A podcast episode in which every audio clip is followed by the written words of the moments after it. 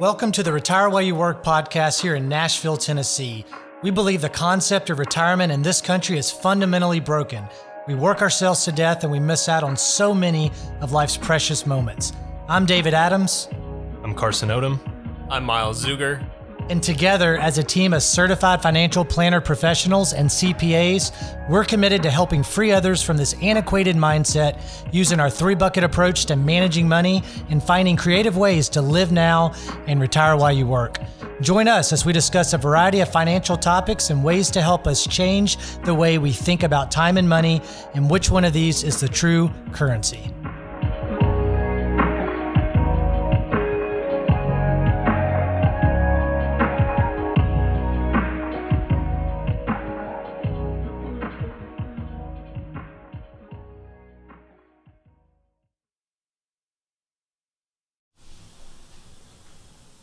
Hello, and welcome back to the Retire While You Work podcast.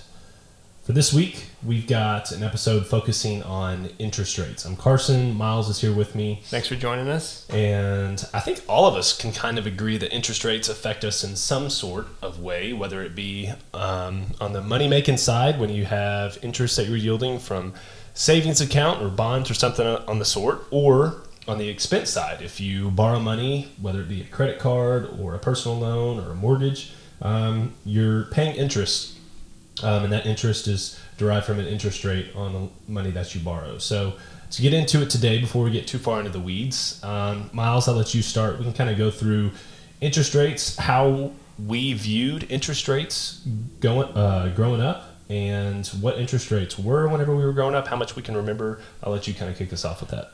Yeah, I mean, I think interest rates are something that they're obviously impact everybody in, a, in numerous ways, but they're not really something you think about on an everyday basis until they're in the news pretty heavily. I mean, thinking back to interest rates as a kid, I mean, I don't, don't even know if I knew what an interest rate was until I was in my teens. It wasn't like, that. you know, it's just not something that when you're growing up, you really think about. You don't, when you're 12 years old, you don't care about what the interest rate on a mortgage is or how much your savings account is earning you probably don't have a credit card, so you're not worried about how much interest your is on your credit card if you're not paying it off each month, which you should try to pay that off each month yep. if you're able to. And um, but when you grow up, become an adult, I think they become interest rates become pretty important in uh, in your financial life. Do you remember what, like for example, your parents? I would guess had a mortgage on their house. Do you remember what their mortgage was growing up, or were you really involved in any of those conversations? Yeah, I mean, I as a kid, I obviously wasn't involved in those conversations. I have no idea what their interest rate would have been, but I know they purchased their house in the 80s and interest rates were pretty high in the 80s, so it was probably, you know, 10 to 15% potentially on their mortgage, which, you know, now rates are obviously on the rise a little bit, and that's kind of why we're doing this this timely podcast episode, but they're still historically low and it's crazy to think that, you know, an interest rate on a mortgage was 10 or 15 percent. It's a premium you're paying on top of the the loan you're already taken out which is for sure. crazy to think about from our standpoint being a younger generation. I think do you, do you remember what yours was Carson? Yeah I think for me too from a mortgage perspective with my parents I don't necessarily recall. I think the I first me and my wife first purchased our home in 2016 and I think we had a 3.25% mortgage so that was obviously near all-time lows for a 30-year mortgage. And then on the savings side even as far as my first savings account that my parents opened up for me at the bank it literally had like a 0.01% interest rate. So i remember seeing interest hit my savings account and literally be one penny um, just nothing. And i feel like since i was you know aware of everything going on it's just been nothing but extremely low interest rates. And i just hear stories about people having interest rates on their mortgages, like you said, in the double digits, above 10%. And I hear about CDs that you used to be able to get locking in a 10% interest rate on a CD. And that just sounds so crazy now that interest rates have been falling for decades now. Um, and I'm not sure if in our lifetime we'll ever see interest rates get back up that high. It's pretty interesting how we're so accustomed to low interest rates. And um, it certainly hasn't been the norm for forever. Yeah, crazy to think that 25, 30 years ago, you could have locked in a CD that, you know, just expired not that long ago and you were getting 12, 13, 14, 15% on it. Right. A pretty damn competitive rate of return. Yeah. It's crazy to think about. Yeah. Mm. Um, so if we look at interest rates as a whole, I think what's really at the top of headlines these days is the Fed and what the Fed's going to do with interest rates. And interest rates are going to start going up because ever since COVID happened, the Fed lowered interest rates to as low as they can go, near 0%. Um, so we hear about the Fed and what they're going to do. Are they going to raise or lower interest rates? If they're going to raise them, how much are they going to raise them by? So if you want kind of explain a little bit about what's technically going on and how does the Fed have that much power? What are interest rates now? What are they going to go up to and that sort of thing? Yeah, I mean, you know, when it comes to what really drives interest rates and where the Fed wants to keep them, it's kind of tied around inflation. There's a couple factors that they really pay attention to when they're trying to, to gauge how the economy is doing, and that is, you know, where inflation is at on kind of a rolling basis and where unemployment is at there's a couple factors of where they try to keep that close to. I think inflation is around that, you know, two to two and a half to three percent range. And so with COVID and everything that went on a couple years ago, crazy to think that's already been two years ago, but like Carson said, they slashed interest rates to near zero. Nobody was out buying much. Everybody was kind of stuck inside. And so inflation, you know, it, interest rates really fell there now they're they're trying to get that back to those historical norms and with everybody out and about and you know Russia invading Ukraine and and supply chain issues we've certainly seen inflation take off this year this year as well and so the Fed's in a position of trying to calm inflation down and to do that they kind they need don't kind of I mean they do need to raise rates to get that back to a more sustainable long term average of that two and a half three percent range and so one way they do that is by, you know, checking to see where unemployment is at and if, if we're at a full labor force and then at the same time trying to, you know, raise interest rates to to pair up that um, that overall inflation number. Yeah, and what what's happening when we hear about the Fed raising interest rates? It's something called the federal funds rate, and what's happening is some of the nation's largest banks they have certain reserve requirements that have been put in place by the federal government. So, for example, you deposit $1,000 in your local bank, the bank just isn't keeping that $1,000 in a nice, nice safe in the corner of the bank so that whenever you want it, you can come get your $1,000. Banks are loaning out your money. That's where the money comes from for banks to loan out. So if you deposit a thousand, banks are probably going to loan out upwards of 70, 80% of the money that you put in the bank because they have to earn money. That's how banks earn money. You deposit money with them, they pay you a little bit of interest, not much these days, and then they loan it out and they make money on the um, they make money on the money that they loan out. So it's a trickle down effect. The Fed sets this federal funds rate at the very top, and that is the rate that member banks pay to overnight meet their reserve requirements. So each day, the amount of capital that each bank has changes as customer as they loan out money and as customers deposit money and there's always a certain percentage that they have to meet to be under the requirements from the federal government so if they're under the requirement they'll borrow money from the government and it's this federal funds rate that they have to pay in order to borrow that money if they need to help meeting the requirement and then it's a trickle down effect so if they're having to pay higher interest rates to meet that requirement, well, then they have to make uh, they have to raise interest rates for borrowing because they then have to make more money, and it's just an entire trickle down effect. Over time, we eventually see this impact things like our savings accounts, where I think for most people, you're lucky if you're getting 0.01%. I think we've heard some online banks maybe paying a little bit of a premium on your savings account, but you're lucky extremely lucky if you're making over 1%.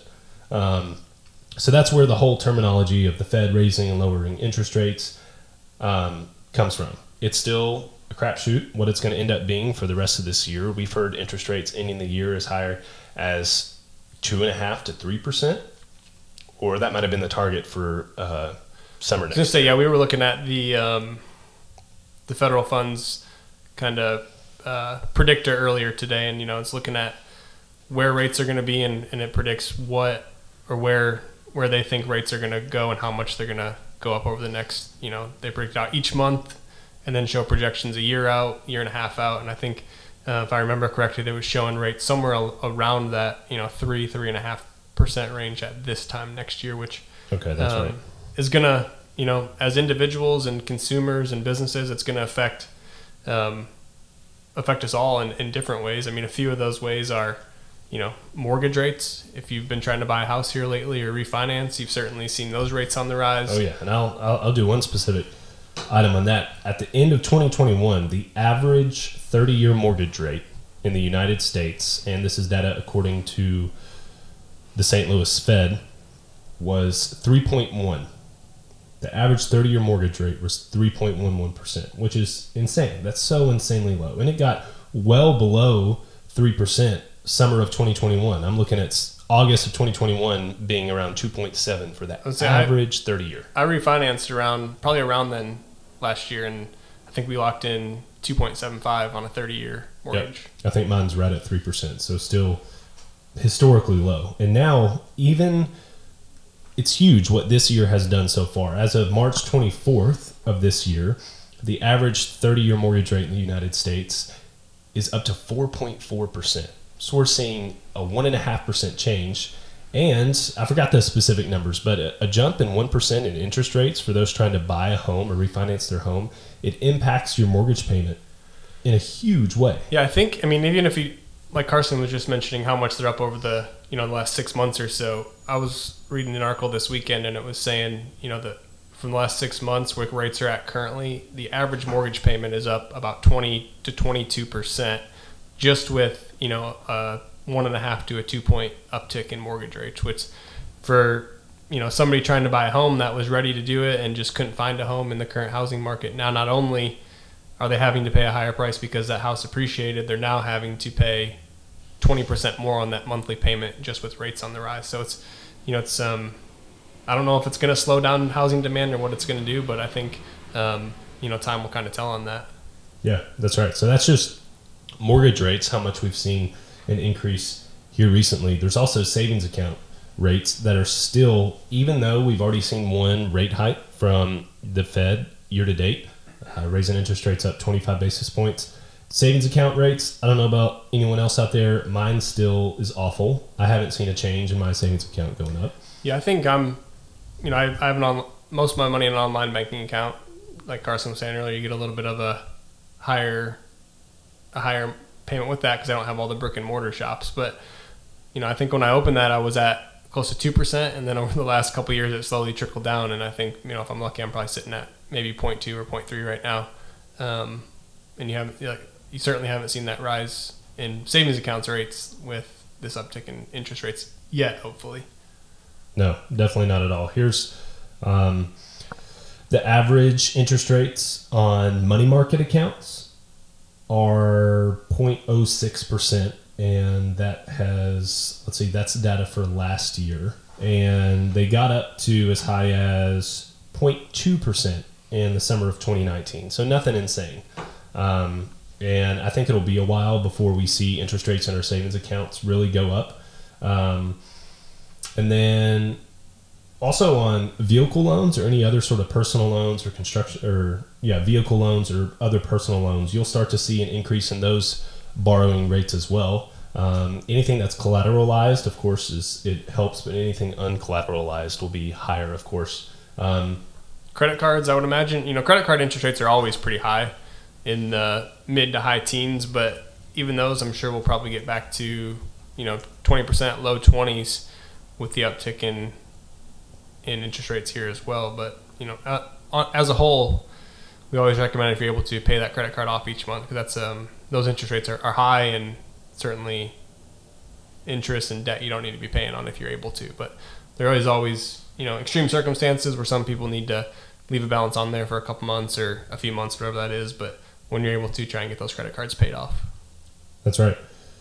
The um, here recently, the average interest rate on commercial banks, the average interest rate on credit cards from commercial banks. Again, this is also from the St. Louis Fed. This data is has historically there wasn't a huge change um, whenever we went through the COVID pandemic.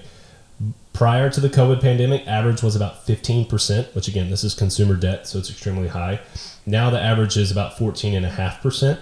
Um, so not a huge change. If we're looking at the late 90s, it was only about 16%, the national average. Obviously, this is highly determined by your credit score. In the early 2010s, uh, these numbers got down to 12 and 13%. So just for perspective, to give an idea of how these interest rates affects so many different ways of borrowing and saving out there, it's pretty interesting. Um, and lastly, the last kind of big item that's affected by interest rates is bonds. I think, you know, used to the old saying uh, that we hear a lot is own your age in bonds. And, you know, if somebody's 70 or 70 years old, the old recommendation, of course, based on somebody's personal time horizon and investment risk, would be to own 30% of a portfolio in stock and 70% in bonds. And reason being is bonds, you might have made 5 or 6% on that fixed income that you're holding. But nowadays, you're lucky if you're getting 1 or 2% on your fixed income. And with interest rates going up, that obviously increases the risk, interest rate risk with the bond current bonds that are out there, their prices falling. So it's not a very good environment for bonds yet. If we really start to see interest rates start going up, bonds might be more attractive, but again, we're talking about historically low interest rates. Um, bonds and, aren't going to all of a sudden start paying bukudols of money. And in times like we've seen here with, you know, rates on the rise but still historically low, and in inflation, you know, the report, the CPI reported number seven or eight percent. Um, you know, that doesn't even really include energy and food. So if you throw that back in and measure it how they did back in the 80s, you're probably more at like 15% inflation. Um, in times like this, there's, you know, the best place to have your money is typically in stocks. So we're having to, you know, with some of our clients, instead of having, you know, owning their agent bonds or having, you know, half to a third of their portfolio in fixed income, we're having to own a little bit more stocks just to keep up with inflation and to find some sort of, of return in this current environment that we're in. Yeah, that's good. Um, so in essence, that's interest rates. Nothing too exciting, but it's pretty interesting to talk about and realize how much of our daily lives are kind of affected by them from the spending side and on the saving side.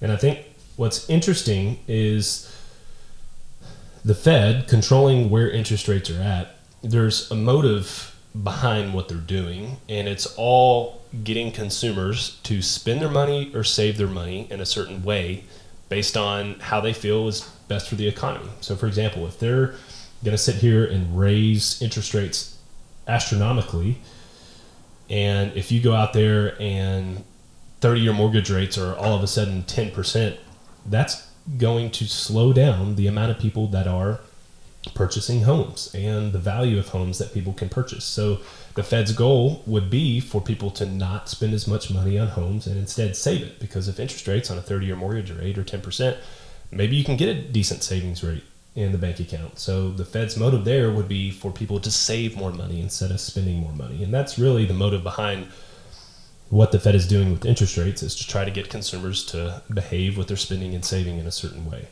And what are we to do about it? I mean, yeah, there's not a whole lot you can do about it. It's not one of those things where you can you know, call up your local congresswoman or congressman and ask them to call the Fed and see what they can do. It is one of those things where they're yep. just trying to control monetary policy, and this is the way it's done through the the through interest rates and either raising them or lowering lowering them. And you know, in a in a period where inflation has run a little rampant and rates are at a low, the way to do that is to start raising interest rates. And so it's one of those things, like we kind of said at the beginning, where you don't necessarily think about interest rates until it starts to maybe inconvenience you or they're you know they're too low or they're too high. And so we're just kind of one of those periods where it's not necessarily wait and see but you know you have to be proactive in the plan that you're putting together um, as far as interest rates are a part of that. That's right.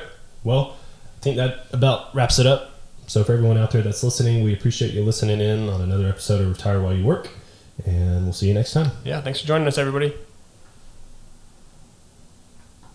Any opinions are those of myself and not necessarily those of Raymond James. Expressions of opinion are as of this date and are subject to change without notice. The information contained in these podcasts do not purport to be a complete description of the securities market or developments referred to in this material. The information has been obtained from sources considered to be reliable, but we do not guarantee that the foregoing material is accurate or complete. Every investor situation is unique, and you should consider your investment goals, risk tolerance, and time horizon before making any investment. Prior to making an investment decision, please consult with your financial advisor about your individual situation. Any hypothetical examples are for illustration purposes only. Actual investor results will vary. Raymond James does not provide legal or tax services. Please discuss these matters with the appropriate professional. Thanks for listening to another episode of the Retire While You Work podcast. I'm Miles Zuger, and I hope you'll continue to join us as we discuss creative ways to manage your time and money.